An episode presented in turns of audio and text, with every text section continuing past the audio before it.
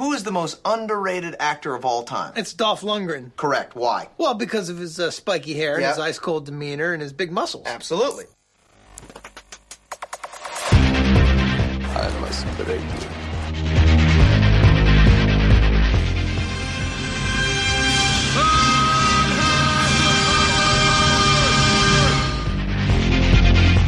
The guilty will be punished.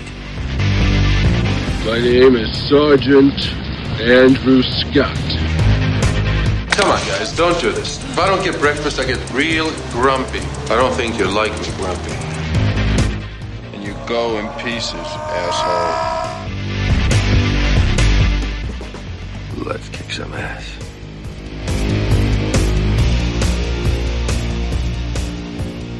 Hello and welcome back to I Must Break this podcast, the fan podcast looking at the cinematic career of action legend Dolph Lundgren. Today we're going back four years and looking at the 2018 action thriller Blackwater. In this one, Dolph reteams with fellow action star Jean-Claude Van Damme. Only this time, instead of being adversaries, they're now actually on the same side. Jean Claude Van Damme stars as Scott Wheeler, a deep cover CIA operative who finds himself locked aboard a CIA black site submarine. Dolph stars as Marco, a fellow operative also imprisoned who helps Wheeler escape their underwater prison.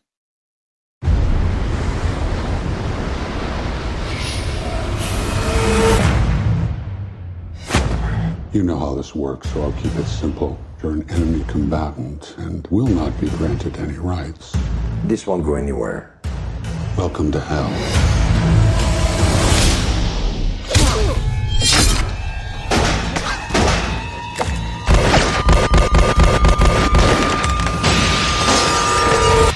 Lock down this boat right away. The man's a highly decorated officer and a trained killer. He's been taught to adapt, improvise. Just find him. I need you to tell me what is going on right now. Someone is setting me up. It's time to level the playing field. I believe we should get you one of these. I knew I liked you.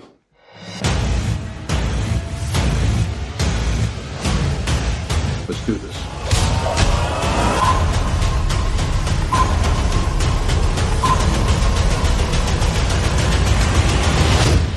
In the old days, it was just red wire, blue wire.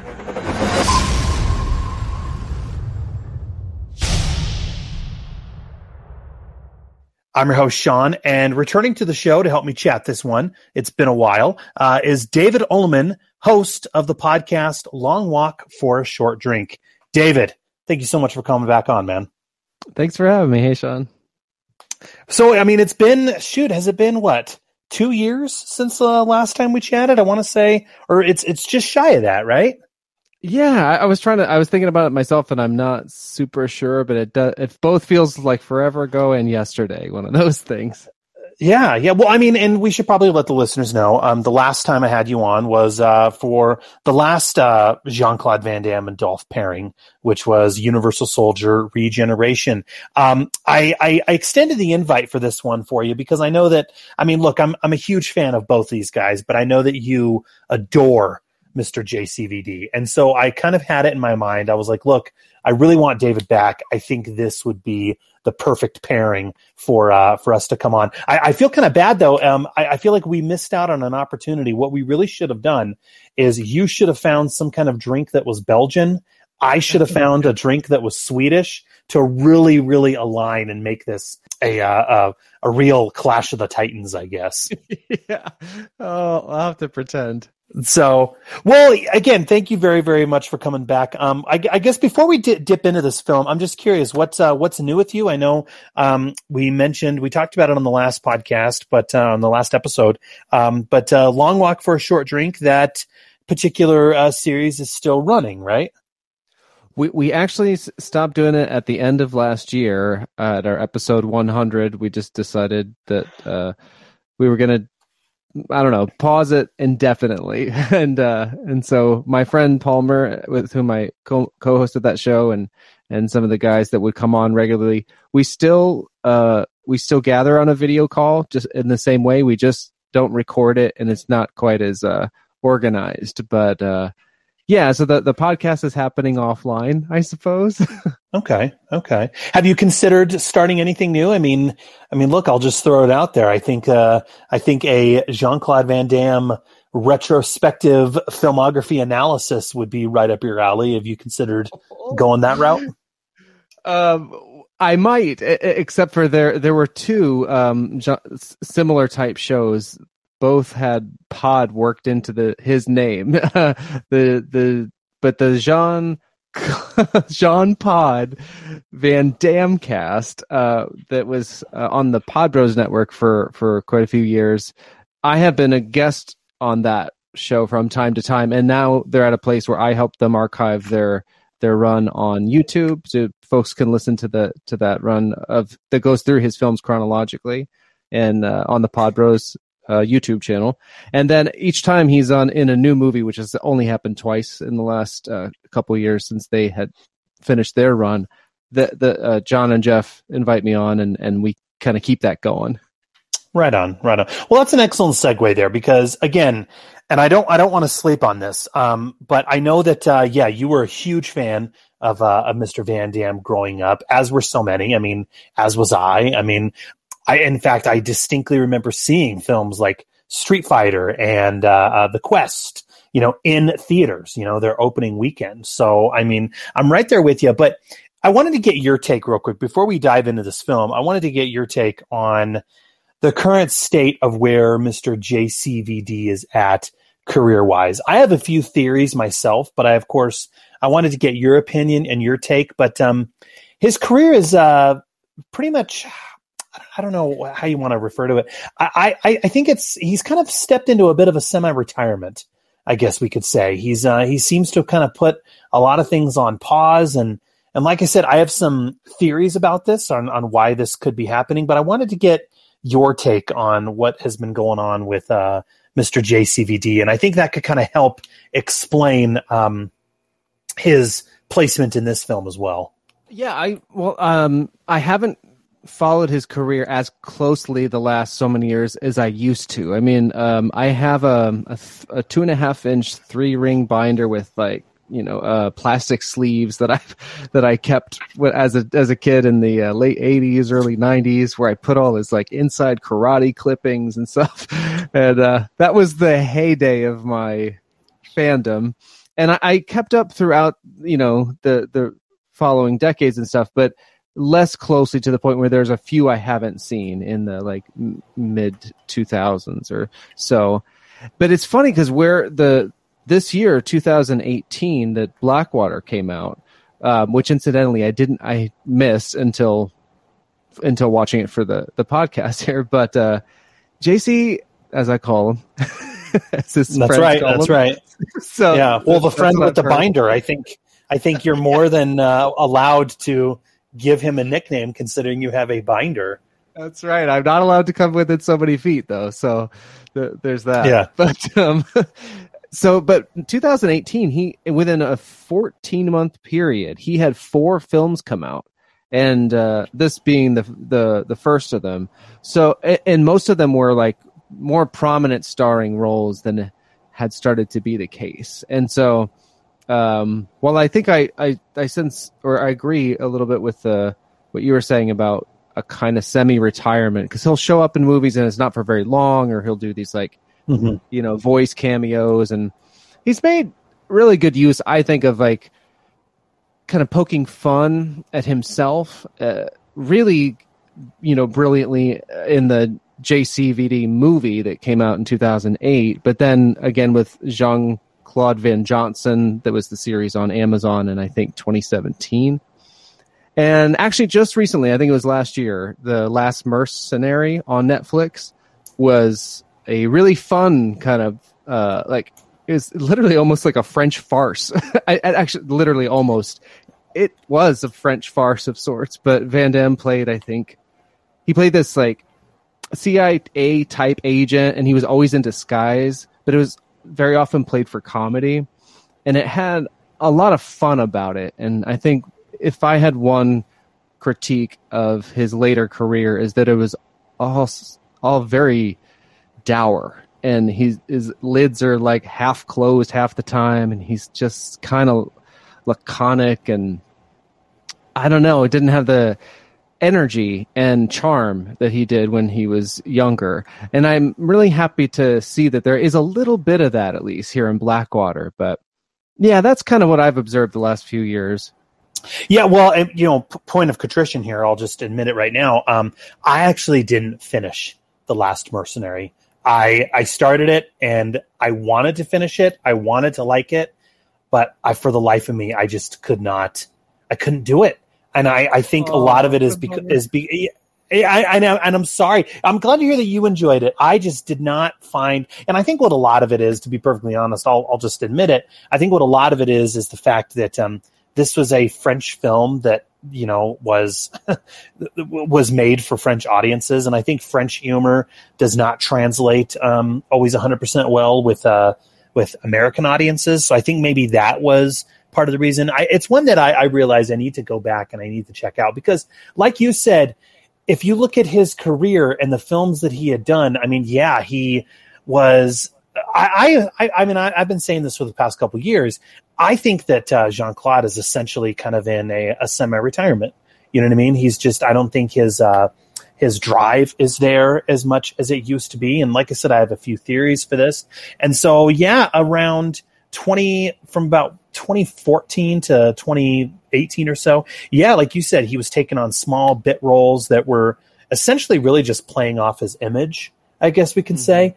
But with the last mercenary, yeah, he seemed a little bit more alive once again.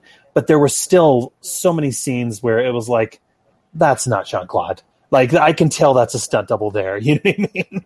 Oh yeah, yes, of course. Yeah, that one is a. I mean, it is a very particular tone. I, I will totally concede that point. And I just, if you couldn't get into it, I don't know that you need to force yourself back in to finish it.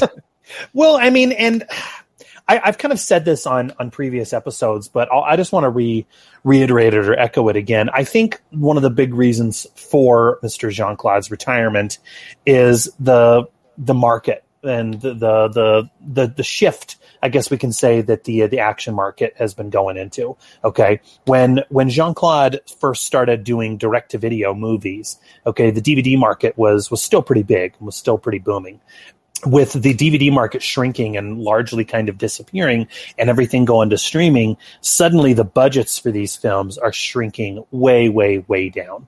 And so I think for a guy like Jean Claude, who went from at one time starring in films that were being made for between 30 to, you know, 50 million, suddenly starring in a film that is being made for barely 2 million, if that even, of course he's not going to be on set for more than a few days. And of course, when he's there, like you said, I love what you said as you said it on the last episode. His his lids barely look half open, and yeah, he's playing uh he's playing tired in a lot of these films. He's playing yeah. very very dour, and it's it seems like he's almost kind of sleepwalking in a lot of these roles. And I think a lot of that is because I mean, when he did the film In Hell, that was him playing dour.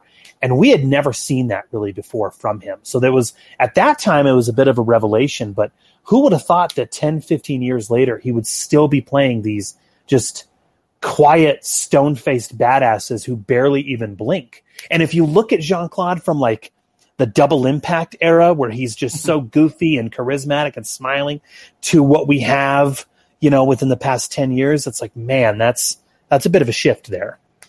Yeah. I, I think from what I could tell, it seems like he tries to step out of that. Like even in 2013, I think it was that year, he did a movie called Welcome to the Jungle, where he's like mm-hmm. front and center on the poster, and he he plays a comedic character. And I, th- I think a lot of the stuff he he's come to do with it, making fun of his own image, is is attempts to try new things. But I think ultimately, it's like I, oh, I did hear him talk about this somewhere where he's like, he's like, there's so many pictures of me with the same, he didn't say stupid face, but he said something like that. Same like blank expression on a poster. And I think he said something to the effect of just like, that's all that that's what would get movies made. So it wasn't necessarily mm-hmm. like what he wanted to do, but it was all people would kind of let him do. And I think even this movie is, uh, I, I was surprised to see because without getting into it too much, I, I liked it more than I thought I would. And I really feared that it would be something along the lines of his like uh, what's this 2001 or 2 movie derailed where it was on like oh, yeah. train and i think some folks dislike that movie even more than I, I do I, I just saw it the once i mean i of course i own it but i don't think i pulled it out again but i i i, I worried it was going to be this kind of like ultra low budget and hands off i thought he would just be in it i kind of thought he would be in it about much as Dolph turned out to be. So I was pleased to see him engage that much, but it was his company, Rodan Entertainment, that like dev- is one of the producers and developed it. So he seemed to have some investment in at least bringing this to the screen, though I did hear your interviews with both Patrick, Patrick Kilpatrick and uh, Chad Law, the, the, the, the villain and um, writer, respectively, of this film. And so I have those stories kind of in the back of my head as well for what whatever happened once once cameras started to roll. so I don't know. Well, well, thank, first of all, thank you so much for listening to those. And yeah, Patrick Kilpatrick, man, that dude. Um, I, I was a little scared and a little intimidated talking oh, to him. man, yeah. I mean, oh, I was scared for you. But um, boy, that guy, he does not mince words one bit. He he says what's on his mind, and uh, yeah, he's he's gone into in later interviews where he speaks about working with Jean Claude, where he kind of alludes to there being some brain damage or whatever. And I, of course, oh. don't want to. I don't want to speak on that. I don't want to speculate on that or anything because that's not my place. But yeah, he's he's kind of alluded to that that might be kind of what's going on with Mister uh, with with Mister Jean Claude. And I remember he he said something else in the interview that was interesting. Is that um, sorry about my dog upstairs, um, but he uh, he he made two comments. There you go. But he made comments where he basically said that uh, Jean Claude had trouble remembering his lines, and it was difficult for him to even get out of his trailer. And so, as a result, they're they're shooting his scenes separately, and so Patrick Kilpatrick is essentially having to talk to like a uh, uh, a tennis ball on a stick. You know what I mean? Yes. And and yeah. and so you hear that, and it's kind of like I don't know. It's it's a bit of a uh, it's a bit of a gut punch. You know what I mean to your heart, I guess.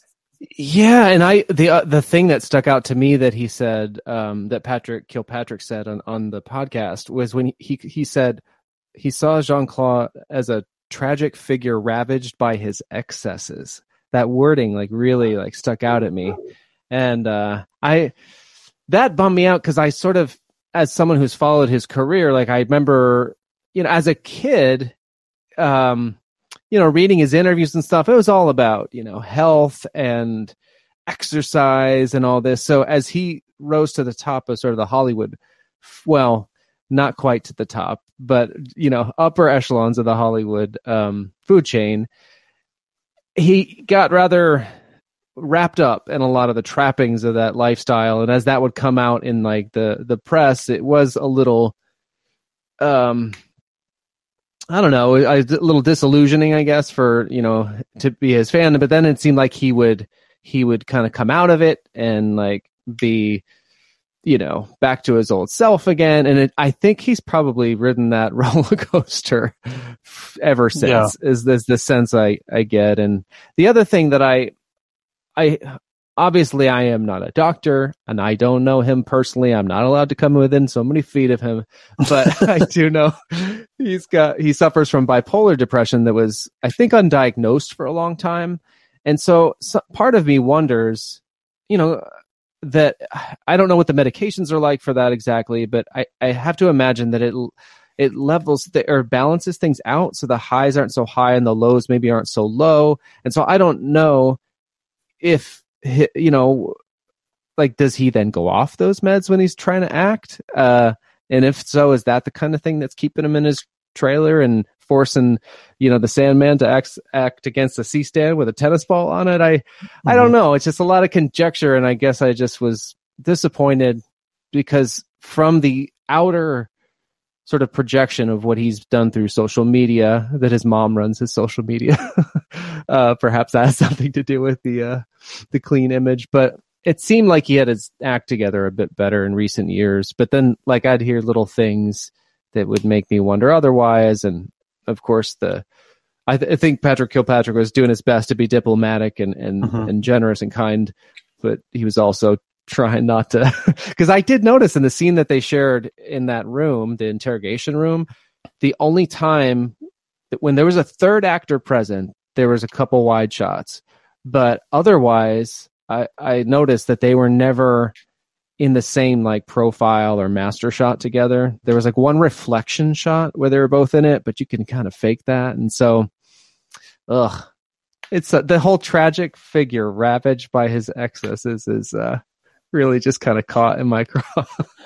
well, and yeah, I mean, and what's interesting, I don't know if you picked up on this. This is going to be one of my uh, one of my points in my notes, but yeah, um, it's really interesting how, if you notice, especially in the films of the past ten years, Jean Claude's son, Christopher Van, is is it Van? Has he taken on the name Van Damme, or is he still Van Varenberg? I can't Oh, remember. That's a good question. I, his- I've maybe both at times. I don't yeah, know. but what's interesting is his son always pops up in Yes, in yeah. bit roles. Usually, so, a lot of times as a bad guy or as a henchman that Van Damme has to fight. And so, you know, on one hand, it's it's great. It's like, hey, he's he's getting a role for his son. All right, that's cool. But then on the other hand, you almost kind of wonder. And again, I'm purely speculating. I don't know, but I almost kind of wonder if maybe that's written into Jean Claude's contract, in that if you hire Jean Claude, you're going to find a role for his son. And I wonder if, I mean, just go with me on this one, but I wonder if his son is there to kind of help, to kind of work as a, uh, uh, as a buffer, if you will, or a middleman, if you will, between Jean Claude and the production crew. You know what I mean? Yeah, I don't yeah, know. I mean, it makes a little sense. I mean, I hate to to Yeah. keep um t- you know talking about him in this way of conjecture, but I don't get the chance to very often. It's unfortunate that this will be heard publicly, so I'll try to temper it. temper it. But I. I, I love like special edition Blu-rays, all the kind of like first-hand behind the scenes information about movies I can get. I'm all excited about. And so a couple years ago, there was a double impact deluxe Blu-ray uh, edition that came out with a bunch of behind the scenes stuff. And um, uh, Sheldon Lettich, the director of that movie and the writer of Bloodsport, and someone who worked with Jean Claude a lot at uh, in the early part of his career, he didn't use the word bipolar, but he talked about Jean Claude as being this guy who you didn't know who you were going to get, like which Van Damme you were going to get day to day, and that that's where that two characters of Alex and um, Chad came from, you know, as they were developing that story. And I, I think, I think that's kind of interesting and. And yeah, there's a lot of people in his early movies that show up, uh, you know, that seem to be kind of family friends, like the Michel Qissi that play Tong Po and his brother. And uh, I think, yeah, I think he's a loyal guy. But your your theory about the uh, the son kind of offering some I don't know, maybe support to his dad. I know he travels with his little dog as well. Yeah. maybe something like that. But I was happy to see Chris in this. Um, it looks like he is going by Van Damme uh, in the credits of this one. And I thought he looked badass with that beard and, and bald head. Oh, he has he's taken after his dad in terms of uh, martial arts prowess and abilities. I mean, he when he when he throws down in those scenes. I don't know if you saw Kill 'Em All or not. Um, that was another small little yet. film that's yeah. What's So one um, that that you you talked about really liking is it Six Bullets? I think that's from maybe from the same writer. Is it something like that? It was another I'd missed. Um, yeah, Six Bullets actually, and that one's actually streaming on Netflix now. FYI. Um, ah, but yeah, um, he they, they they pair the two together. at the end. Only in Six Bullets, what's interesting is Chris is not um, he's not an adversary or a henchman. He's uh, uh, he's Jean Claude. Actually, in that one, now that I think about it, he plays Jean Claude's son, actually, who partners with him on various missions. But um, but yeah, you, you, you know, what, what, I mean, you already said it, so I just want to echo it again. What, what I will say about this film that was was kind of nice to see is considering the yeah Jean Claude had been taking nothing but uh, these bit supporting roles in various films. It was really really cool in 2018 to see JC as you call him. Um, you can call him that too. okay, thanks, man. Um, him him taking on a lead role again. You know what I mean? Him taking Yeah. on a lead role where he is front and center. And the other thing that I will say, and th- this is, I mean, c- kind of, this is the fanboy in me, I guess we can say, but the idea of reteaming Jean Claude with Dolph Lundgren, this is an idea that I think fans of the genre have been wanting ever since they first squared off together in uh, 1992 in Universal Soldier. Okay. And I remember, it's funny, but I remember around 99, 2000 or so, it was around that time when Jean Claude was starting to kind of hit the direct to video market. I remember at the time thinking, you know, now is the time that would be wonderful for the two of them to do another movie together. But yeah, where they're not adversaries, but where they're um, joining forces, working on the same side. I thought that was really intriguing. And at the time, I always kind of liked the idea of them teaming up in like a buddy cop type movie. You know what I mean? Oh, Like yeah, like- type movie. Yeah, like Showdown in Little Tokyo, but with Van Damme. Mhm. I always thought that would have been really kind of cool. Um, what's I guess kind of unfortunate about this one is I mean, there were there were a few red flags about this one right out of the gate that I will just say. But when I heard that uh, they were going to be teaming up once again for a project, I was like, yes, that sounds like a great idea. I'm looking forward to it. Maybe perhaps it's a little late in their careers, but um, that's fine. I will take it. The problem with me was that um, it, it, it's set on a submarine. And at the time, I remember thinking like, okay, in, in the late '90s, early 2000s, when the direct-to-video market was was, or excuse me, the, the DVD market was really really big. I mean, shoot, we saw tons of these low-budget movies set on submarines, and so for them to be relying on that again in 2018, for me, that did not do much for my excitement at all. And sadly, I think a lot of those fears kind of um, came to fruition uh, when when I watched the film. Yeah, yeah, yeah. I was a little worried too. I think that uh, idea of it just being, you know, underwater in this contained thing that, and I guess the little press type pictures I'd seen did have me fearing that it was going to be this kind of really just dark and depressing and it's a little long for this kind of movie at least like on paper and It does. boy. So This should be. so you're right. This should be a wasn't 90 minute exactly that. Yeah, this Yeah, should be a 90 minute movie, and it it goes on at least 15 more minutes than it really needs to. and it would have been nice to get him and Dolph working together sooner because that was a real like when that happened I was like oh because I actually I want I, I watched up until a certain point maybe like 45 minutes or close to an hour in and then I was getting really tired and I tried to go to bed but then some people in my neighborhood were I don't know what was going on they were having the largest party of the year and so I literally couldn't sleep so I was like all right I'll come out and get this going again and then it like I'll finish this damn movie for Sean's podcast.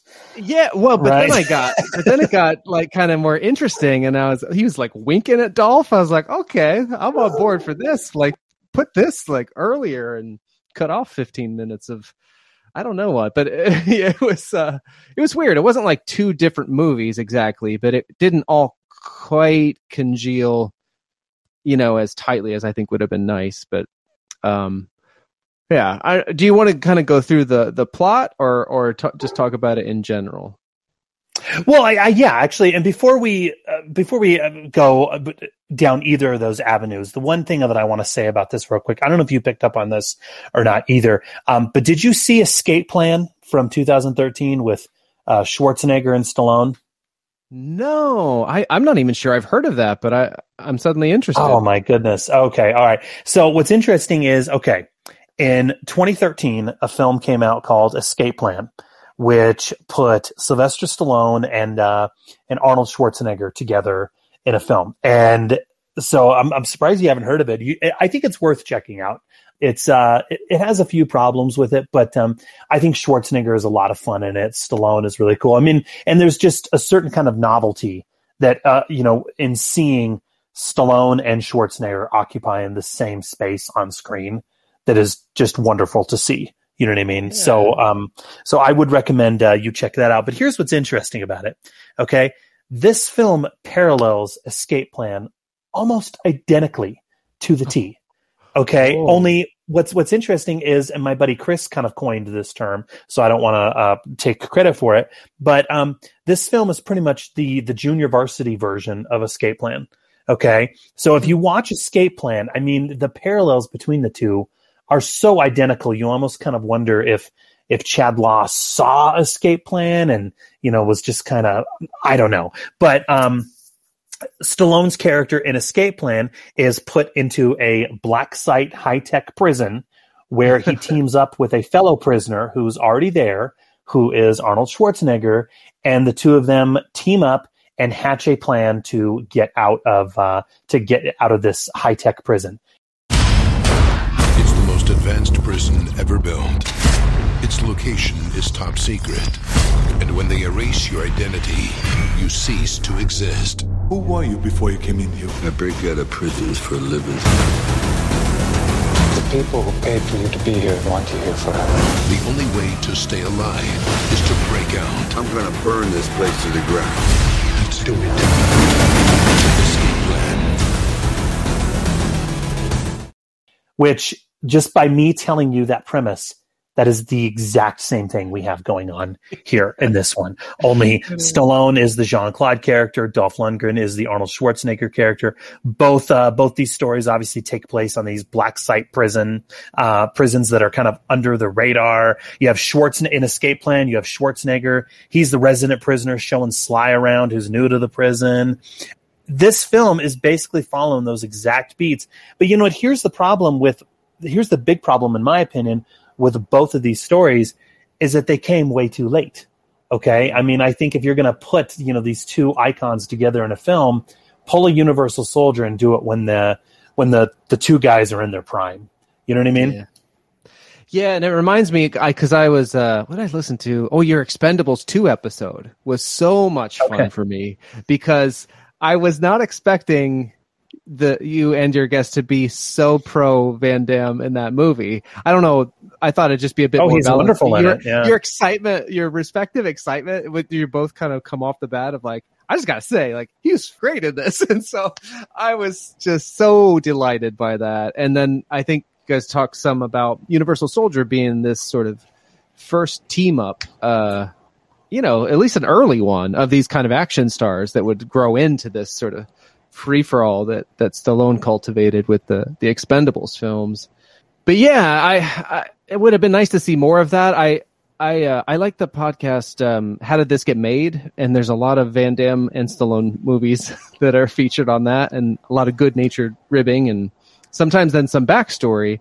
And I learned from that podcast that Demolition Man, that ultimately was uh, Stallone and Wesley Snipes, was developed for Van Damme and Seagal and yep. somehow or other that didn't quite happen. And so it's like, it's so man, these things that so I wonder how much like you know people try to get going and then just doesn't pan out for one reason or other, and so much changes. And it was very interesting hearing Chad Law talk about you know the this movie and even how he got into writing to begin with. But if I'm I'm remembering correctly, didn't he sort of wasn't he given like the assignment to write a movie that took place on a submarine? Something like exactly. Yeah, yeah, well that that's an awesome segue there um, because yeah i suspect i have a sneaking suspicion about this but i suspect that this was a script that jean-claude and dolph were more or less pigeonholed into mm-hmm. because I, I i mean you would think okay if you're getting if you're putting together a film where you're putting these two i'm going to use a term that you said when we discussed uh, regeneration but rarefied beings. Okay i remember you said that but yeah i mean if you're gonna if you're gonna take a uh, uh, an idea, put together a movie with these two rarefied beings together, then I would think put something together that is tailor made and is written for each of these actors' strengths. I will say though, and this is just my opinion, I don't know if you felt this or not, but I feel like because the location is so confined, I mean, it takes place on a submarine. You know what I mean? There's not much you can really do with a submarine. I think that uh, Jean Claude and Dolph are merely just kind of going through the motions. And if this was written at the uh, at the forefront, and this is no discredit to Mr. Chad Law by any means, but I think if I, I would like to think that if he had known from the uh, from the offset of hey, we have Dolph for you know seven days, we have Jean Claude for fifteen days, I would like to think that he would have said, well, you know what, I'm going to create I'm going to create characters that's going to play to their strengths. But unfortunately, I mean, we don't see enough of Dolph, and what we do see of Van Damme, he doesn't really get to do a whole lot of kicking. You know, I Yeah, mean? that was bumming me out until it finally kicked in. Pun always intended late in the game, but even that, it was not quite the. You know, there's not much spin and kicks. I don't know. I know he's got to try to keep it more grounded these days. Sometimes literally on the ground, but ah, come on, give give me a little Jean Claude. Give me a little back spin kick. Yeah, yeah. Well, I mean, if we if we just go through the uh, the plot real quick, I mean, there, there's not. To be honest with this one, David, there's really not much um, that that we can say or that we can add. I mean, Jean Claude plays Scott Wheeler, who's this uh, he's this deep cover operative, very rote and uh, basic role. It almost feels like something that Steven Seagal would play. You know, just he's a CIA operative, if you will. Um, the film opens with Jean Claude. He's waking up in a dark room on a submarine. He's imprisoned. It's been deemed a CIA quote unquote black site, and his name, his neighbor in the film is uh, is played by Dolph Lundgren. Okay, he's playing the character named Marco. Um, Marco has obviously been there considerably longer than uh, than Jean Claude. And w- what's so cool about about the way Dolph is playing this, and this is one of those things that I wonder if maybe when Dolph came on board, he kind of I, I've heard and I've spoken to various individuals that have kind of alluded to when when Dolph comes on set, he loves to add little nuances to his character. And so with this one, Dolph, his character Marco, is almost Zen like. He likes to read literature and he kind of he kind of makes these uh, personal drawings around his cell that kind of are like his wallpaper, if you will. And I'd like to think that those little touches were on Dolph's behalf. You got a name? Marco. Okay. Okay, I'm Scott. How can I get out of here? You don't. Well, unless you're a fan of body bags.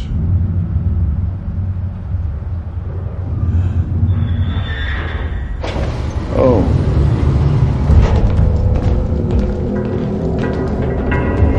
So you're about to meet Weddle and Dax. Stand back and turn around. Step back, hands on the wall. I want to speak to someone in charge. Hands on the wall now!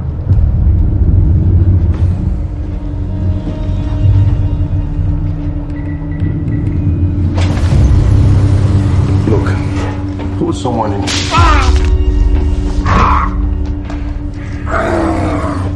Hey, Dax.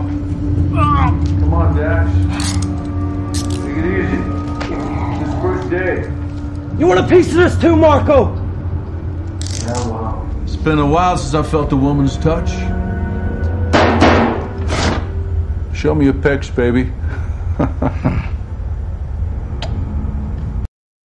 Yeah, I like to think that too. I mean, he did do a lot with a little with this one, and really, he he he was the one with all the the charm. I thought, and it it uh, it was a real breath of fresh air every time we did get to see him, even though it was so often just like in a shot that was obviously done like on a day that the other person wasn't there for a lot of the Yeah. incel type stuff. But yeah, I, he was he was he was great in this. I, J- like anyone who's a fan of his, I'm sure would be like, just give us more of that and less of whatever this sort of plot that they're trying to wrap it all in.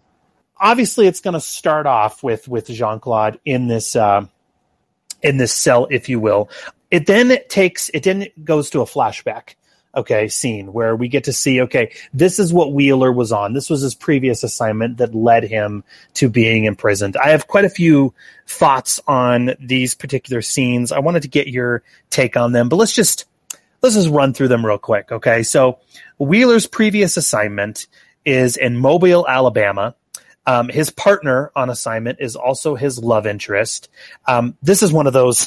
this is one of those aspects that's interesting. The gal playing his uh, uh, uh, his partner in love interest. Um, the actress's name is Courtney B. Turk. She is. I mean, let's just say it. She's young enough to be his daughter, and That is it's exactly what I thought. It creeped me way out. it's so creepy because I mean, it's really this disturbing trend, I would say, especially within these low budget action movies, where it seems like the uh, the action stars are getting older and older, but for some reason these producers feel that it's like they're afraid to cast a female over the age of thirty. And so it's Yeah. just really interesting. You mentioned Derailed, and the one thing that I remember about Derailed that I really, really appreciated about that one was they, they the, the actress who they cast as Jean Claude's wife in that one was of age, and it worked. yeah. You know what I mean? I don't know if you remember that or not. I can't remember her specifically, but I- I was thinking about that whole age thing, and and I, I ah man, I get uh, these things are probably all like pre-sold in foreign territories, and they have to have certain things, and so you, it's just kind of it's so unfortunate. But if you, I just, ugh, you think about Universal Soldier, you know, I mean, so Ali Walker is she's not an unattractive woman by any means, but she's not this sort of cookie cutter, you know, she didn't look like every other indistinguishable actress, you know, of a certain age at that at 1992, you know. She had a a distinct quality about her and unique charm and she was funny and ballsy and it was great. And she had th- these the the actresses in this movie like uh I hate to say bad things about her, but you got the, like the Megan Fox character we'll talk about later and then and then this one who played his love interest and it was just like oh it was rough it was rough Well, Uh, yeah, no, I mean it's especially grotesque how the camera in the film feels the need to kind of linger on her as she's changing. yeah You know what I mean? and that, It- that shot was in the trailer ultimately i was just like what are we doing here yeah. it's like 60 years old Yeah. So, I mean, okay, so Wheeler and Ballard, they're on assignment. They're working deep cover trying to find the mole in their agency. Huge shootout ensues at the mo- at the motel where uh, Wheeler and Ballard were staying, and this team of we find out that this team of paramilitary assassins are after. Wait for it. Wait for it. The flash drive. How many times have we seen this in these films where the MacGuffin of the film is a flash drive? Do you think that by 20, I'm just wondering, at, at what point in these films do you think that the flash drive is no longer going to be the sought after instrument that drives the plot? Oh man, I think we're probably looking at another five years at least. But but this one was fun because at least you had Van Damme with his accent saying maybe my favorite, not my favorite line in the movie. I don't know what that would be, but the one that caught my attention that I had to write it down. I'll just say phonetically when he says, "I've got the dongle." it's like That's right. What? I've got Yeah. the. Don- I, I had to watch it twice. I'm like, what? Oh, I've got the dongle. Don't make him say that. Come on. And uh, okay, so I mean, I don't want to get to the big spoiler here yet, but uh, uh, Melissa Ballard is killed. Okay, uh, Wheeler is eventually drugged and imprisoned. Okay, when he wakes up, okay, this was a real welcome addition that I really liked. Um, yeah, we see that uh, Patrick Kilpatrick, the great Patrick Kilpatrick, Sandman from Death Warrant. I mean, come Yeah. on, this guy's dossier of uh, of villains that he's played is electric. It's just awesome to see him on screen. Um, he turns up as the antagonist once again, and I mean, man, this is I mean, this is one dude. I mean, no matter how old he gets, he has that voice about him where he is just so imposing. I've always said it before, but I always thought what's interesting about Death Warrant. I don't think that uh, Death Warrant is one of Van Damme's best movies. However, I will say that uh, uh, the Sandman, Patrick Kilpatrick, is one of Van Damme's best villains. Okay, Yeah. and here, um, his character's name is Patrick Ferris. He's the chief officer of SAD, which is the Special Activities Division. I'll, I'll get your take, but uh, what was your uh, what, what were your thoughts on seeing uh, uh, Mr. Kilpatrick turn up in this film? I had not seen him in forever. I there must have been some point. I guess I did see Last Man Standing back when it came out, but when when he was kind of going through the the list of the various movies that he's been in and the various kind of action stars he's worked opposite, I I really somehow had missed even things like Minority Report that that I would like to and have meant to see. I haven't yet. So I really know him almost exclusively as the Sandman from wow, 30 years ago. And so just to see him as an older man for the first time and kind of just the way that he carried himself and the suit and all of that and the more kind of subdued way not not subdued like tranquilized but uh just a little bit more low key it, it took some adjusting uh you know when he says this line that i'm sure we'll talk about that was I perked up, but it was also it was so just kind of like even keeled. But he is like he's so imposing a presence that I guess he probably doesn't need to, you know, really uh, turn on the energy to to to to intimidate people. It's just kind of inherent in his, you know, being. Well, here's one of the big issues with that. Okay, you're going to cast, and I get why they're doing this. Okay, they're kind of trying to, I think, employ a little bit of misdirection, if you will. Um, but uh, spoiler here: uh, it turns out that uh, uh Wheeler, okay, so that's Van Damme's character, Wheeler's superior Rhodes is actually the one who's dirty. He kills all of the CIA interrogators, including Patrick Kilpatrick's character. And so for me, this was, I mean, already going into this, I was kind of like, all right, it takes place on a submarine. How many times have we seen that? Whatever. But then when Kilpatrick shows up, I kind of get perked up a bit and I'm like, okay, this could be cool. Suddenly, I don't know if you felt this way or not, but once his character is killed, it's almost like the stakes for me completely went out the window. And I started to get bored with it. I mean, and, and I think that is a real testament. And I even told that to Kilpatrick. I was like, dude, you left the film way too early to where suddenly I quit caring about about what was going on. And I don't know if uh, if you felt that way or not, but he is such a cool, imposing presence. And for him to get killed immediately, it is it is shocking. I'll admit it, but he is such a great villain that the villain who comes in after him doesn't even hold a candle to what Kilpatrick does on screen. Yeah, that was a. I mean, I think that's part of the appeal. You know, you get Van Damme and Patrick Kilpatrick reunited as like you know hero and villain, and then you throw Dolph in. It's like this should be great, and then they kill him off in the first whatever, like twenty minutes. And I get it. The same as you said, it's like for a certain effect, but it. uh because I was trying to think to myself, like, would I have preferred then he play the guy that was that turns out to be the real bad guy, and. uh I guess that would have tipped the. It probably would have ruined the surprise. You know, you'd be like, "Well, of course, Patrick Kilpatrick's the bad guy," but yeah, I missed him when he was gone for sure. Well, and I, I mean, if we go back to the MacGuffin real quick, I mean, I, I don't, I don't want to, I don't want to lay on this either. Okay, but I mean, this is what the dongle. Yes, sorry, sorry, the dongle. So I, I just want to, like I said, I don't want to lay on this. Okay, but all right, so we have Wheeler. He's suspected of treason. Okay, um, his superiors think that he has switched sides and he is selling the desired flash drive on the black market. Apparently, it has numerous incriminating files. Of course, it does. Okay, that's with all of these things.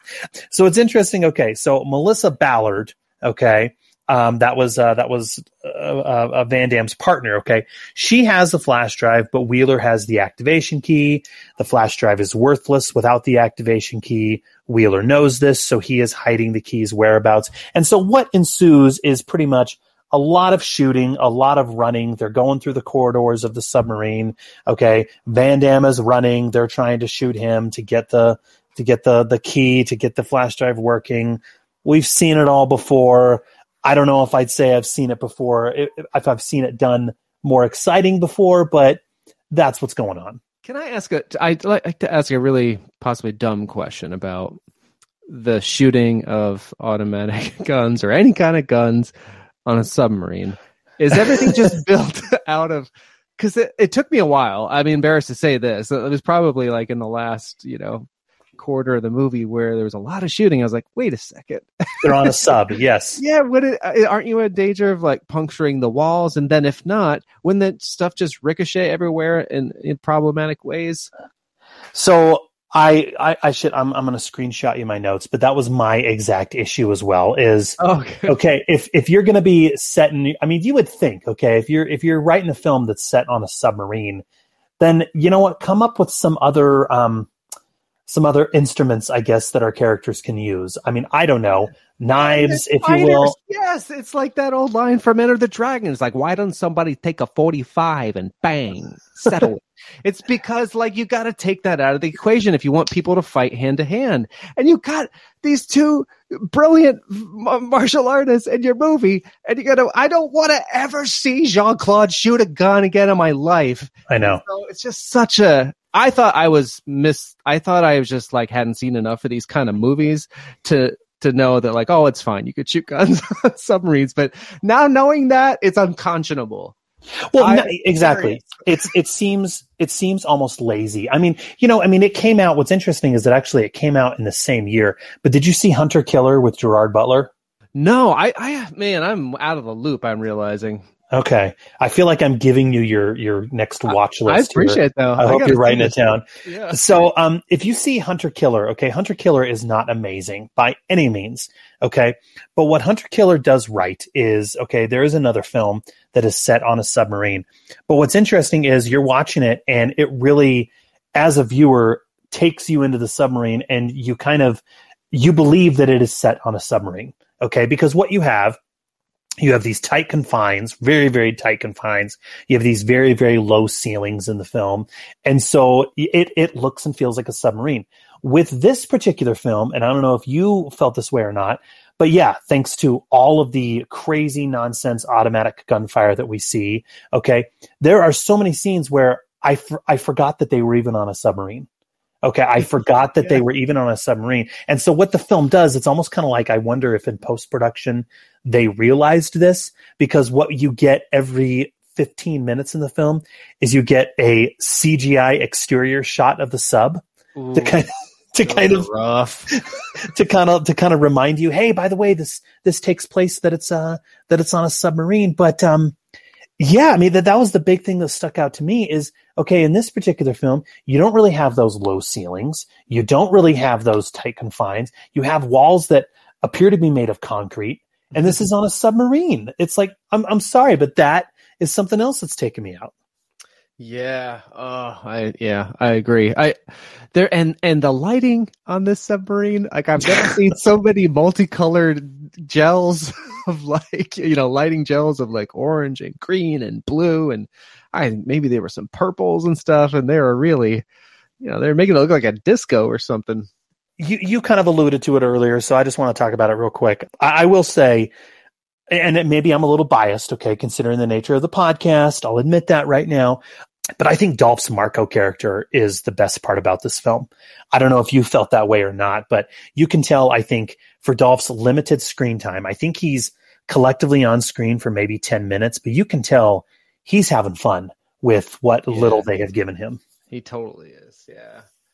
Well, I don't. I don't want us to get too far past that. Did, were you going to mention uh, Patrick Kilpatrick's callback to Death Warrant in the in the interrogation scene? Did you catch that line? I'll, I'll let you, I'll let you do it. This is Oh. your moment. I mean, so he's threatening to like stick a needle in Van Damme's eye, and and then Van Damme's so stupid. He's just like he's he's like this going to no- go nowhere. like you can't possibly torture any information out of him. So Patrick Kilpatrick just is like, all right. he doesn't say that, but he just goes, "Welcome to hell." Oh, that's And, uh, right. That was Yes. just like, oh my, just lit up. But like, it was again so subdued. Like, can you imagine if he was just like, welcome to hell, like in Death Warrant? I know, I know it would have been too big, but oh, come on. Another missed opportunity, but, but a, a nice callback nonetheless. I mean, that had to have been intentional. I'm guessing from like Chad Law's script forward. Well, and if they're going to be doing callbacks, wouldn't it have been cool if Dolph's Marco character gets a line where as soon as he, you know, kicks the ass of one of the henchmen, he looks at him and he says, That's a spirit soldier. Oh my You know what I God, mean? Like, yeah. like, come on. Um, oh, because he could have said it to Van Damme and everything. Mm-hmm. You got to talk to Chad again, see if we can find well, out. that was that was wrong. something that was something that Chad uh, basically said when uh, when I spoke to him. Is he was like, "Look, um, a lot of people complained that there was uh, that they wish there was more Dolph." He goes, "I wish there was more Dolph as well." And so, like I said, that kind of just goes to my theory where I wonder if what happened. I mean, this this is the other part that that I was going to get to here in a minute, but I do wonder if with with Dolph's inclusion, if maybe that character wasn't even in the initial script, and what they realized is the is the production realized, hey, wait a minute, I hear that Dolph Lundgren is available for you know the next two weeks. Let's squeeze him into this thing if we can. Let's write something in there. So, and I don't know if you kind of picked up on that or not, but I don't know. I mean, what's interesting is if you take his character out of the film, and I don't want them to, is like I said, I think he's the best part about it. But you could theoretically take this character out of the film, and I think for the most part, the film is going to play pretty similarly Yeah, I hadn't thought of that. That's a really interesting observation. And it could be well, I guess judging from what the what the writer was saying, it sounded like he, he was attached or involved early on, certainly before shooting. But I started to wonder, it's like, oh man, if they were having trouble getting Van Damme to the set, etc., did they introduce something like this just to help kind of you know, if someone's if, if he's not going to come out of his trailer, then they can shoot Dolph, or I don't know, but that might be taking it a bit too far. But I do wonder was if it were more anything more than just scheduling that prevented it from being a larger part, because yeah, it really is a jolt of energy each time you see him, even if he's just sitting there reading. yeah, I know. that says something too. A shot of him reading elevates this film. Um, I really noticed like that about him because he he is so electric. But I I was happy to see that Van Damme was not completely sleepwalking through this and did turn on his kind of charm with the winks and stuff like that. But there was a, a period where even Van Damme wasn't in it as much, and it was just the other kind of supporting characters. And I was starting to, I just hadn't seen a movie uh, of this particular kind of genre, and I don't know. I don't want to uh, belittle it certainly, but it just it it the the everything was feeling kind of flat to me in terms of like something just wasn't particularly working early on about the the performances and the the editing or whatever like whatever sort of alchemy has to coalesce to make something work. It wasn't quite firing on all cylinders for me. And then like there was a simple scenes where like you'd see dolph or then like when Van Damme has the scene with the where he takes the gun away from one of the other uh, characters we haven't mentioned yet, the another the female characters. He's just having. I was struck by the simplicity of the lines, but the just undeniable kind of movie star thing that he has was cutting through, and he was saying things slightly with just the littlest bit of like unique. I don't want to say flair, but I was just like, oh, you know, these guys, they are rarefied beings, you know, whether it's just Dolph and Van Damme with their all that they've been through, like physically and everything to to build up who they are. But like, yeah, when you when you see a movie star doing their thing, it's easy to take for granted until it's like put in contrast with you know us mortals. and so that was something that stuck out to me at times, where just like you get the you gotta turn those guys loose and. I don't know. I don't know if they didn't want to as much, maybe Van Damme didn't want to as much, but I just uh, I wanted some more of that, and th- there's more of it as the movie goes along, but never quite enough for my taste. Well, before we get to, I'm I'm so glad you brought that up because I think the film really does come alive at that particular point when uh, when Jean Claude and Dolph do team up, but B- before we get to there, I, there's something else that I that I noticed that I just want to touch upon, and I don't know if you felt though the same way or not, but um, so okay, so Wheeler escapes the interrogation room and he partners up with um, someone else who's on the on the sub. Um, the actress's name is Jasmine Waltz. Okay, Van Damme teams up with her. Her character's name is uh, Cassie Taylor. The character of Cassie Taylor. She has her eyes on becoming a field agent, I guess. Um, like the character of Melissa Wheeler's partner uh, at the beginning of the film, she's also old enough to be his daughter. What's fascinating about this particular about this particular character is she just has a stunning and flawless makeup job, which is just so odd considering that she's stationed on a submarine. Okay, and maybe it could be because nowadays these films are are made with high definition cameras, so it picks up much more. But you see these scenes where it's kind of like huh, she uh, wants to be a field agent and not a supermodel, huh? Okay. Right. you know yeah. that yeah, that bugged me too. That's the one I called the Megan Fox character, and it's like they had a picture of Megan Fox in these movies on the makeup trailer, and then this poor actress came in and they're like, "Okay, you're gonna walk out of the trailer looking like that." She's like, "I don't really think that fits my character." Shut up. You know? Yeah. Because she's introduced as well in this like state of undress, and I don't know. I'm no prude, but it just it's, ah, it's creepy. I do appreciate that. I, I did get slightly invested in her story enough to where like she had things that she wanted and she was conflicted and had her own kind of motivations and it wasn't especially like romantic with her and the and the Van Damme character and I that was nice and uh, yeah I I appreciated, I guess, what she was trying to do, but they didn't, didn't give her a lot of a lot of leeway to like be a person. Well, you know, it's so funny that you mentioned Megan Fox because did you know that she is going to be in Expendables 4, which is Oh, coming out next year?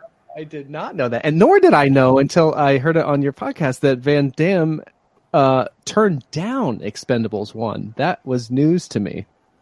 Yeah, yeah, he he did. But you know what? I mean, I will say I still think he's like one of the best things about Expendables 2. So it's one of those things where it's like, you know what? I think in my opinion, I think he made the right call turning down turning down Expendables Yeah. 1. It does seem too with the choices that he make. I think he's. I, I I remember hearing him. I don't know if I told you this, but it was such a revelation to me on the commentary. The one tr- DVD commentary I ever heard him speak on was for Replicant. Oh, Uh, I I've listened to that as well. Yes. Yeah. Do you remember? There's the well. There's the bit where eventually he just gets tired and he's like, "Look, I don't know what you want me to say here. The movie's good. I'm here with my friends." he just like checks out. Uh, but before that, at some point, he would keep kind of signing off and it'd be like, "I'll talk to you soon more on Replicant." Oh yeah, the But the, the My- reason I bring it up is because there was one part where he just goes, he he basically says, he, he literally says, because I'm bored with movies, and I mean it.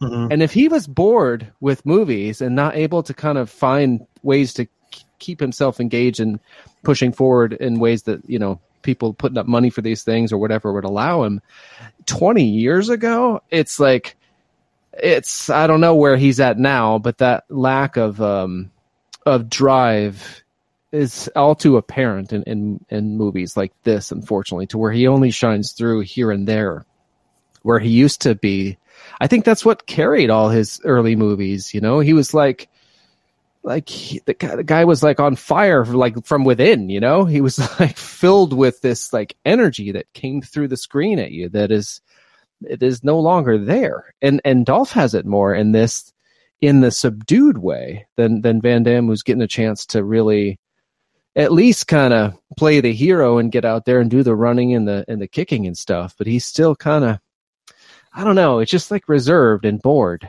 it's oh You know, Just it- heard it's so say it Well, it's it's funny. It's so it- it's interesting you mentioned the replicant commentary because and and this is so sad, David, that I actually remember this.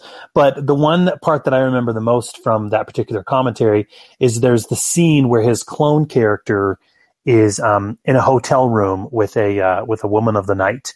We I will say.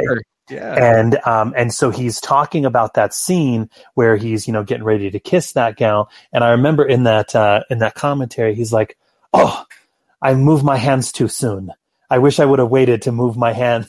like it's yeah he's invested you know i mean Yeah. that that- i think it's that and, and maybe he's he still is and it's hard to know but i i i always i i think you could tell when people are that invested like i remember seeing this br- off topic but super brief but like i remember seeing stallone on oprah winfrey when rocky 5 came out rocky 5 was the first rocky i ever saw because of my age and stuff and I just remember to this day, the only thing I can remember about that appearance was they watched a clip and they came back from watching the clip and he's still kind of looking up at it. And Oprah's like, well, you seem like you're really like still en- engaged in the movies. Like, you know what it is? I'm just still in the cutting room. I was like, oh man, I could have made that cut. I could have made that cut. Yeah, oh, and oh, you yeah. need to have that kind of passion for stuff. Like that kind of passion is always apparent. And that's why you can have somebody like a Van Damme or Dolph Lundgren in a quote unquote bad movie and have them elevate it to the point that they did for so many years of their career. And still, you know, sometimes, but, and they do in this one. It's just not as, it's not as potent, you know. it's it's not quite Yeah. the Universal Soldier uh, super serum. It's more of something else. Well, I mean, uh, look, we we already mentioned it, so let's get there, okay? So Wheeler decides to level the playing field, I guess, and he finally recruits the Marco characters. This is Dolph's character to assist he and Cassie. I mean, you, we've already we've already mentioned it, but I think he recruits him way too late in the uh, in the film. But uh, you know, I mean, it's I guess it's better than nothing. Um, we we find out that Marco is German special forces, and he was imprisoned on the sub because he knows way too much. And so, what's what's fascinating about their team up, okay, and I don't know if you picked up on this or not, but we get a really cool fight scene where Wheeler, Marco, and Cassie are each fighting one of the commando mercenaries. Okay, and it's it's actually uh, I felt fairly uh, fairly decently choreographed, especially the the the actress playing Cassie. I mean, she is really getting down and you know doing these kind of MMA grappling moves with uh with the commando. I mean, it's it's a really cool scene, and there's that moment where I'm watching it and I'm thinking, like like you said, where where Van Damme winks at Dolph Lundgren. Okay, so they they team up and. uh and you know Van Damme gives give gives Dolph a gun, and uh, Dolph says, "I know I liked you," and then Van Damme kind of winks at him, and there's this moment where it's great. You're watching it, and I'm like, "This is exactly what the movie should be. It should be this kind of Tango and Cash. I- I'm sure you've oh seen. hell yeah! Uh, yeah, it, it should be this Tango and Cash dynamic between the two of them, and you get it. Very. Here's what's interesting: you get it very, very briefly, but what's interesting is they part ways immediately after. And that's the one thing that I did not understand is they get out of this situation and then Dolph is like, all right, if you need anything else, you know where to find me. And he just leaves. And you're like, what? No, no, come back, please. Be the cash to, to the tango. Oh, oh yeah. God, that would have changed everything. It would have been so great. Th- There is one slightly uh, humorous scene where uh, where it's right in the same uh, the same you know uh, scene of the film, but where Dolph commandeers one of the commandos' radios. Yes, this is the Right. best. This is And the best scene in the movie for me. Do you, know why it's the best? It's because it we're we're getting this is a Tango and Cash dynamic here. Yeah, you know what I mean? Yeah, so he's he's helping uh, Jean Claude fake his own injury and death, you know. So he keeps you know punching him in the stomach, and you know Van Damme is groaning over the radio, and you're watching it, and yeah, it's like this is what we wanted to see when you hear that these two guys are going to be on the same side, and they're reuniting. This is what it should be, and sadly, there's just not enough of it. Especially, like I said, how Van, how Dolph just dips out of the film.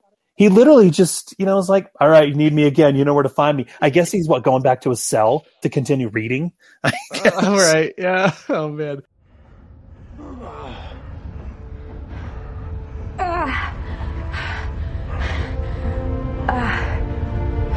Are you okay? Yeah. I mean, good call in the blood.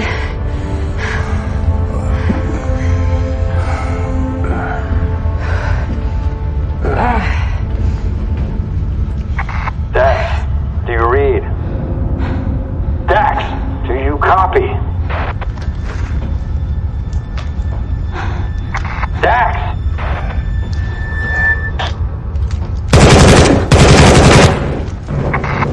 Taking fire! Taylor's down! Taylor's down. Incoming.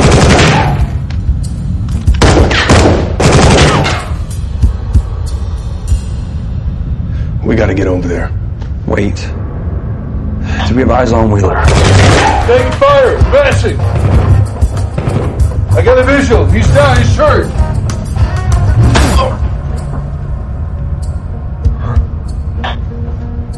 Say hi, asshole. Fuck you!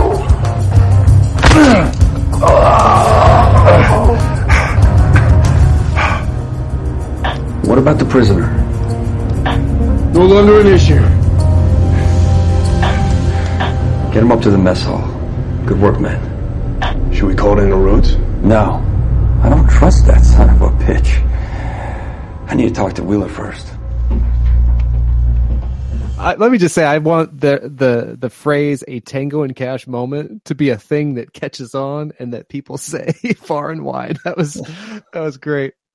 I, I guess we can get to the giant twist at the end. I don't know if it, it surprised you or not. Um, we find out that uh, uh, Van Damme's uh, partner at the beginning of the film, also his love interest, uh, Ballard, she was in fact the mole in the agency. She was the one working for the other side, and she gets a uh, a really fun evil line when this is revealed. She looks at she she looks at Jean Claude's character and she says, "Well, the sex wasn't bad." And as a viewer, you're just like, "Ooh, no." No,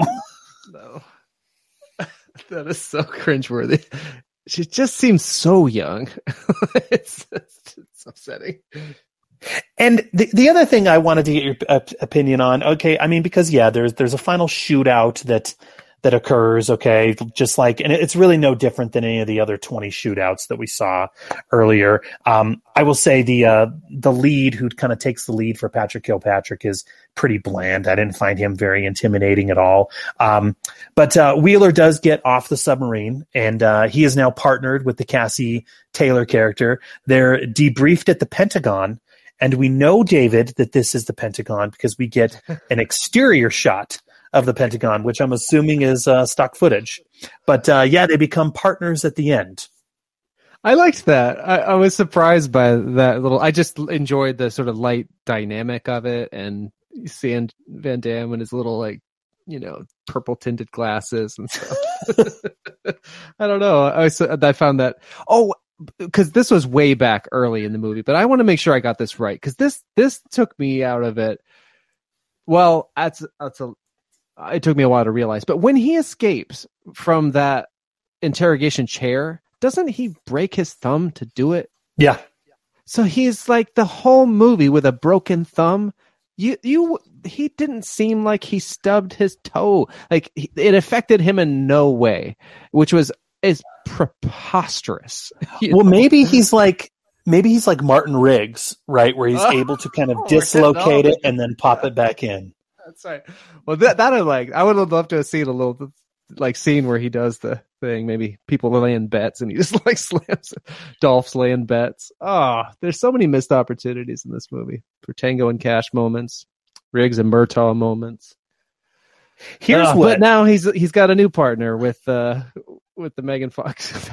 I don't know what her name is, but uh, you know, I, would watch that sequel. I'd love to see him paired up in a, in a buddy cop movie of any kind. And th- this actress and him, I'd I'd watch Blackwater too if that's what it was. You get Dolph. Dolph's still out there, as we find out.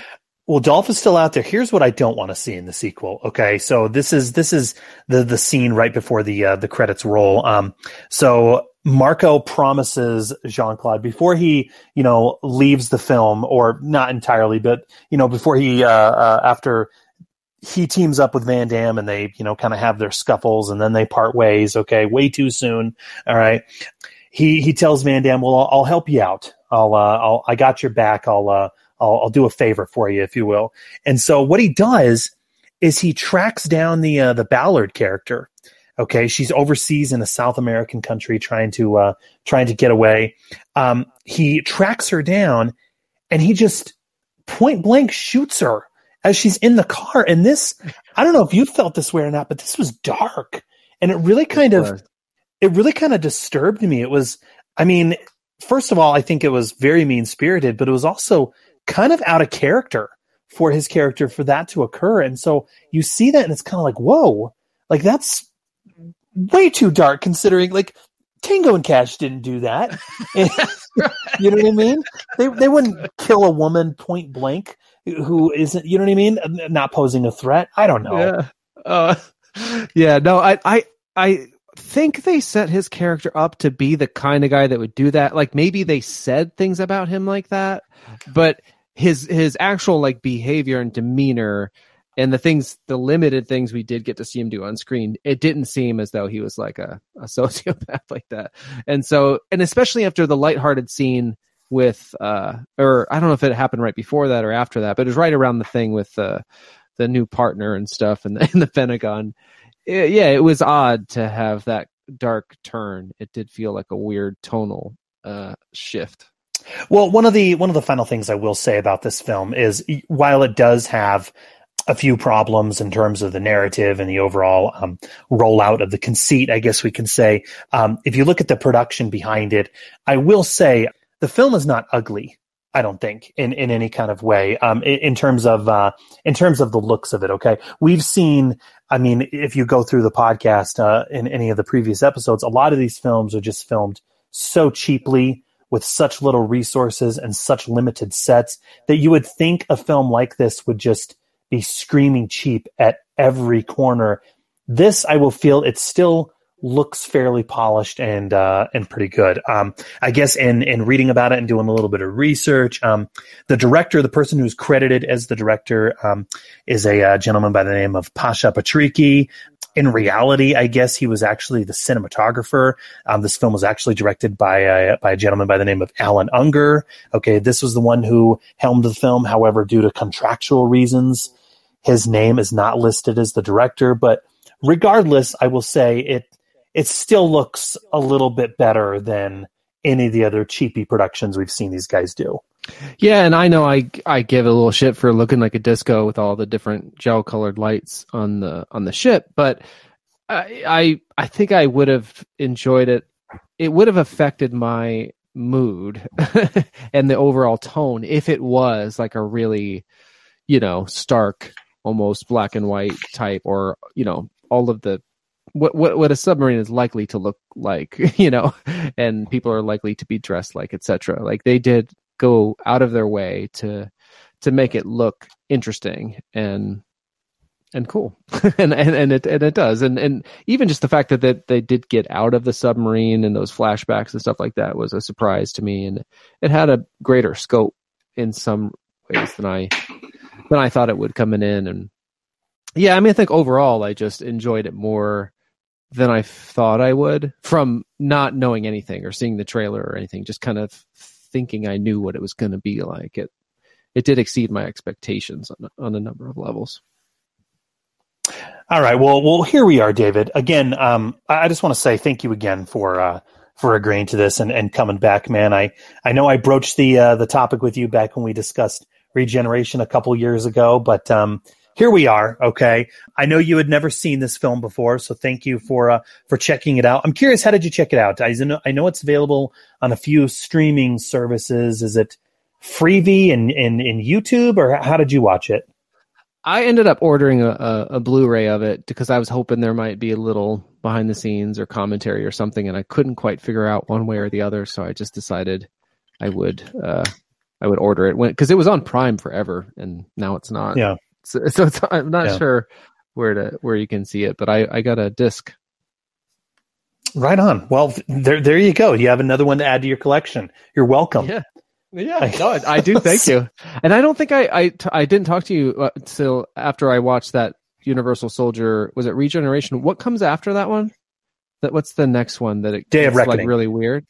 I actually liked yeah, Day, of, Day of Reckoning. I thought it was pretty interesting and and cool. And uh, I think when we talked, you were like, I don't know if you're going to be into that, but I, I was actually. I, I, was. I thought it was really fascinating, and uh, yeah. But anyway, so uh, yeah, pr- pretty I, pretty bold direction for them to take that franchise. You know what I mean? Like, yeah, yeah. And if he's going to be a little, mm. um, you know, catatonic, Van Damme, there was some interesting use of it there, and I hadn't seen yeah. much uh, Scott Adkins really prior to that, other than just like the what he showed up uh, in Van Damme's other films and uh, I really enjoyed that. In fact, I also really enjoyed. I think it was you that turned me on to the Scott Adkins uh, conversations on YouTube over the the lockdown stuff with Dolph and all kinds yeah. of other people. And I was bummed Van Damme didn't show up there. I, you know, I don't know why that is, but um, yeah. But anyway, no. so sorry, getting far afield as uh, as I want to do, but. I appreciate you having me. It's, I've never, I don't think I've ever spoke to a real person uh, about the replicant commentary before, so that was a special moment for me. yeah, no, yeah, if, get many wanna... people to listen, but I don't think anyone ever takes me up on it. Do you ever want to do a watch along, man? Just let me know, and we'll uh, we'll set it up. Um, all right, so in your opinion, what do you think? Okay, as as a fan of uh, as a fan of Van Damme, as a fan of Dolph, okay, what would you say about this, this film? Get a recommend on either of those levels as an action movie, as a as a Van Damme film. What, what do you think? Oh, I would say I'm I'm pretty out of touch in terms of mo- like modern action movies, so I'm not sure how it stacks up there. But I, I think if you're a Van Damme like completist, it's it's worth checking out. I mean, it's it's not the uh, such a terrible way to put it. It's not. I thought it was going to be a little bit of a chore, and I ended up, you know, being pleasantly surprised at, uh, you know, how it was uh, engaged with it it's it was uh, fun to see Dolph like take this tiny character and and make it interesting and fun and I'm not one to do this but if you fast forward through movies that might be a way to to get to just like see the fun parts it's so I would yeah. I don't know I couldn't give it a wholehearted recommend but it uh you know if you're going through these guys you know chronology or filmography. It's it's uh it's going to be more fun than than you think. Yeah, thank you, thank you. Yeah, the, the, the, well put. Yeah, I'm. You know, I'm I'm right there with you uh, to, to an extent. I think if you're a fan of either Lundgren or Van Damme, then I think yeah, definitely check this out because I think the sheer novelty and gimmick of seeing them on screen together and this time fighting on the same side is a blast to see. While it's uh, unfortunately they're they're not on screen um, nearly enough, it almost comes off as a wasted opportunity as a result. But that one scene where they are together, I think that right there is um is is worth the price of admission. Okay, um, I don't think it's one that you're going to go back to as often, like uh, like Universal Soldier, and that that's not to mitigate the film really. Um, but I mean, if you look at Universal Soldier, that was a film that put these two guys together when they were in their prime. Okay, so it's very difficult to compete with that. I think as a film in general, I don't think it's terrible. Okay, the the production values are decent, especially for this genre. Um, we've seen much much worse. I will say um, the fight scenes are pretty fun. The action sequences are all well done. Unfortunately, with it, I will say there is not one original aspect to this film. Okay, mm. the flash drive MacGuffin, we've seen that millions of times. The submarine setting, we've seen yeah, the dongle. Sorry, uh, the the submarine setting. We've seen that dozens of times. The turncoat CIA operative. Okay, these are all standard tropes of action films, mainly the the direct to video genre. And sadly, because of all this, I don't think it's going to stand the test of time as either a Dolph Lundgren vehicle or a Jean Claude Van Damme vehicle, or even really an action movie in general. I think this is kind of one that. Um, you know, I mean, here it is. We're four years removed from it already at this point, and uh, it's kind of become a little bit forgotten, hasn't it? Yeah, I mean, this is definitely not even top twenty Van Damme movies for me. Yeah. Well, like I said, I, I had a. I, I mean, look, I I know it wasn't uh, top twenty. It's not top twenty Dolph either. I did, as usual, have a wonderful time chatting with you. So thank you so very much for uh, uh, agreeing to uh, to come back on with me. Um, before I let you go, uh, I, would love to give you a chance to plug anything that you're working on. Uh, if you want to give a shout out to anything, anything that you've seen, I guess recently, what uh, what's going on? Oh wow, the scene like really jumped out at me. But I, I think in terms of like the audience of the of the podcast, the only thing that really makes a lot of sense is just to if you're if if you're not too turned off by my kind of spastic enthusiasm for the muscles of Brussels. Uh, there's more of that on uh, on these uh, sort of guest appearances I've done on the Jean Pod Van Damme cast, which is um which you could get to. So if you go to my website, which is davidullman.net slash podcast, and scroll down, you'll see uh you'll see those things kind of embedded along with the, my I must break this podcast appearances, and so that's I guess what I would recommend. Uh, I mean, on that podcast page, links to my uh, the 100 episodes we did of uh, the Long Walk Short Drink podcast, which is not particularly time sensitive, so um, that might be fun too, depending on uh, your interest. But it's a real pleasure for me to uh, get to talk to someone who's passionate and interested about these things, and you do such a nice job, Sean, with this podcast. It's a real honor for me to uh, get to be a part of it. Well, yeah, thank you. And you also have, I mean, I don't, I don't want to uh, let this go, but you have a, uh, uh, a, a music career, right? And so anybody yeah, can uh, check out and download your uh, tunes, right? Yeah, I did just. Uh, so I haven't been super active uh, recently, but I just finished um, participating in a, an album. So my last name is Ullman, spelled U L L M A N, but uh, I've made a lot of music with my my brother producing and playing guitar with me. So Allman Brothers, and my dad and his brother were in a band in the '60s, and just recently, over the last few years, my brother produced a, a collection of songs that we put out under the name the Almond Boys.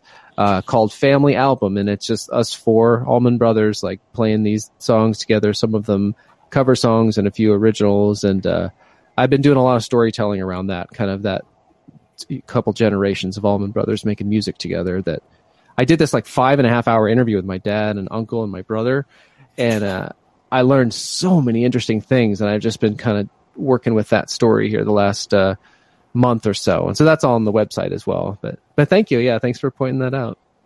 Have you written a song yet about uh, about the muscles from Brussels? no, not yet. But uh, I tend to to to write sort of uh, overly earnest and serious things, I guess, sometimes. Though I do have a, an old goofy song called Mullet Man, but there is a song that I came across about him, and I think it's called Bloodsport and Kickboxer 2, like T O O O. And I want to say that the artist is Ukulele, kind of a play off the word ukulele.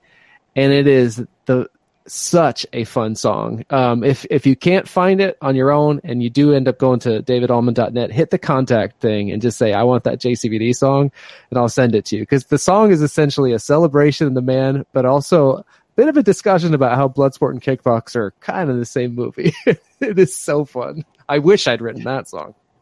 Maybe I'll play that actually at the end of the episode. Oh, actually, so you guys are in for a treat.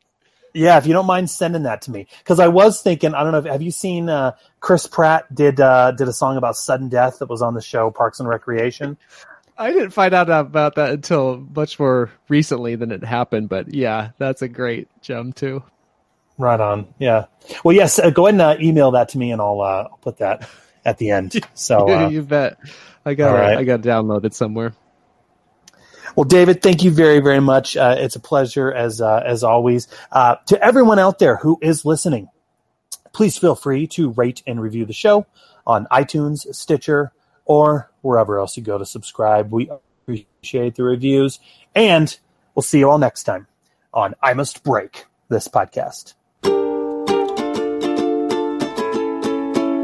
He'd have the eye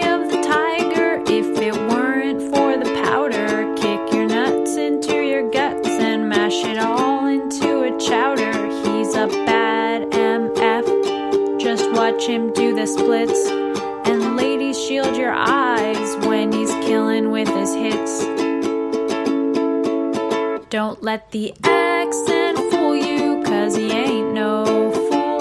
Nickname Muscles from Brussels means he's pretty Van Dam cool. His clothes may be out of fashion, but how they do show off his curves. Some people make fun of his acting. What. I know it's a different movie, but I have to bring it up. That drunken dancing fight scene deserves the Cinema's World Cup. Is that scene supposed to crack me up? Cause it really, really does. Jean Claude Van Damme is the greatest Belgian action movie star there ever was. Don't let the accent fool you, cause he ain't no